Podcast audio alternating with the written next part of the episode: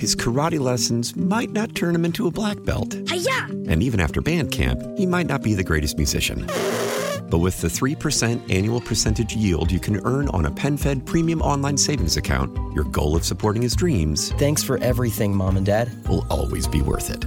Apply today at PenFed.org slash savings. Federally insured by NCUA. $5 minimum to open account. To receive any advertised product, you must become a member of PenFed.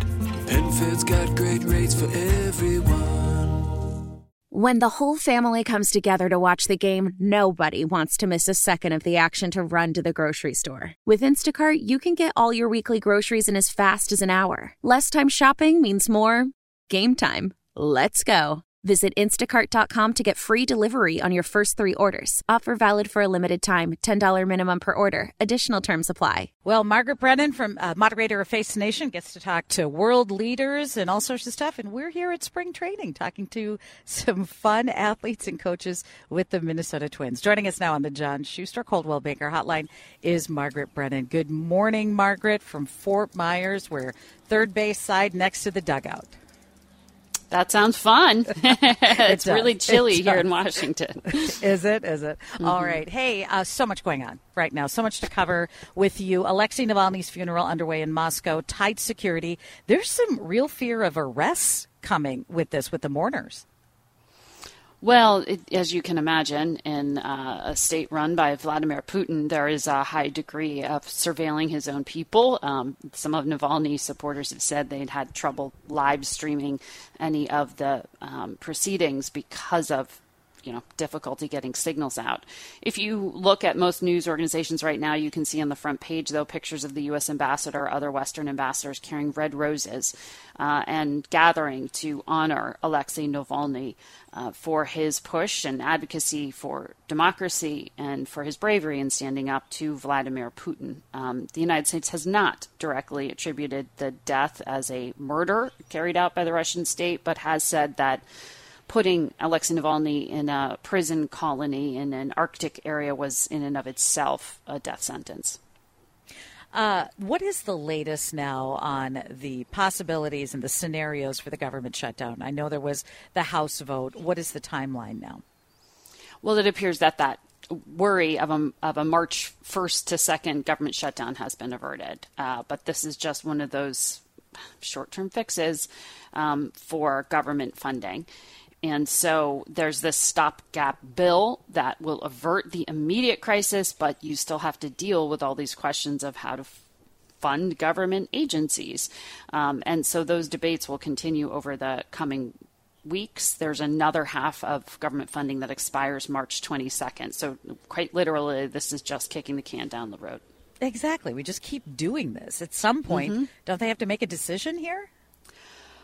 Well, I mean, this has been one of the frustrations with Congress for years now that they don't come to budget agreements and spending agreements, that they just do short term patches because of the difficulty in actually negotiating with each other. Um, this is a reflection of the partisanship and, and the concern right now. Um, and so, yes, it, this is an ongoing issue. We're going to talk about it with Mike Turner, the Republican chair of the House Intelligence Committee, on Sunday, because there is, apart from just you know keeping the U.S. government funded, there are major national security concerns right now that he has been warning about and is calling for the United States government to deal with in terms of funding. Remember, it's Congress that controls the purse strings and Congress that writes new laws. So if you need significant things done, it's not just something the president can order. He needs Congress to work with him on it. Uh, President Biden and former President Trump each visited uh, the U.S. Mexico border. I know you were uh, down there in recent months, too. How would you contrast those visits, uh, both of them? Well, I mean, these were both in two different places to underscore a very different message. President Biden stood um, in Brownsville, Texas, calling for Donald Trump to stand with him and to advocate for passing um, a congressional bill that was bipartisan, that was put together in the Senate that would deal with the immediate crisis. Maybe not overhaul and completely solve it, but certainly do more to fund border security, to make it harder to claim asylum in the United States, thus cut back on the number of people crossing here uh, on a daily basis. So he did at least rhetorically call for some bipartisanship there and for Trump to stand with them, but really was driving at that political message that Donald Trump was campaigning against any congressional resolution here because he wants to just make political hay out of it in a way that helps his campaign. That it, if it continues to look like chaos, it'll benefit him. Okay, and then the other big things former President Trump, Supreme Court, Mitch McConnell stepping aside. So much to talk about coming up on Sunday. Who have you got coming up?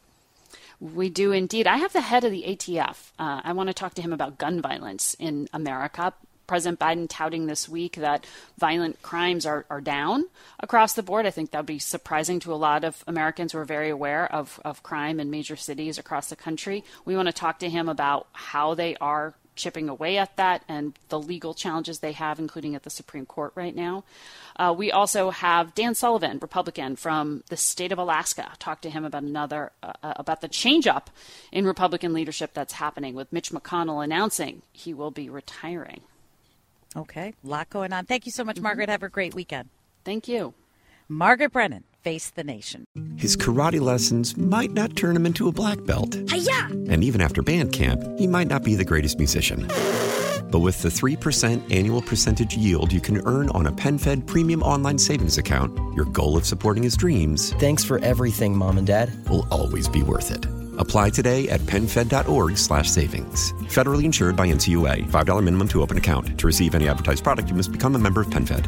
PenFed's got great rates for everyone.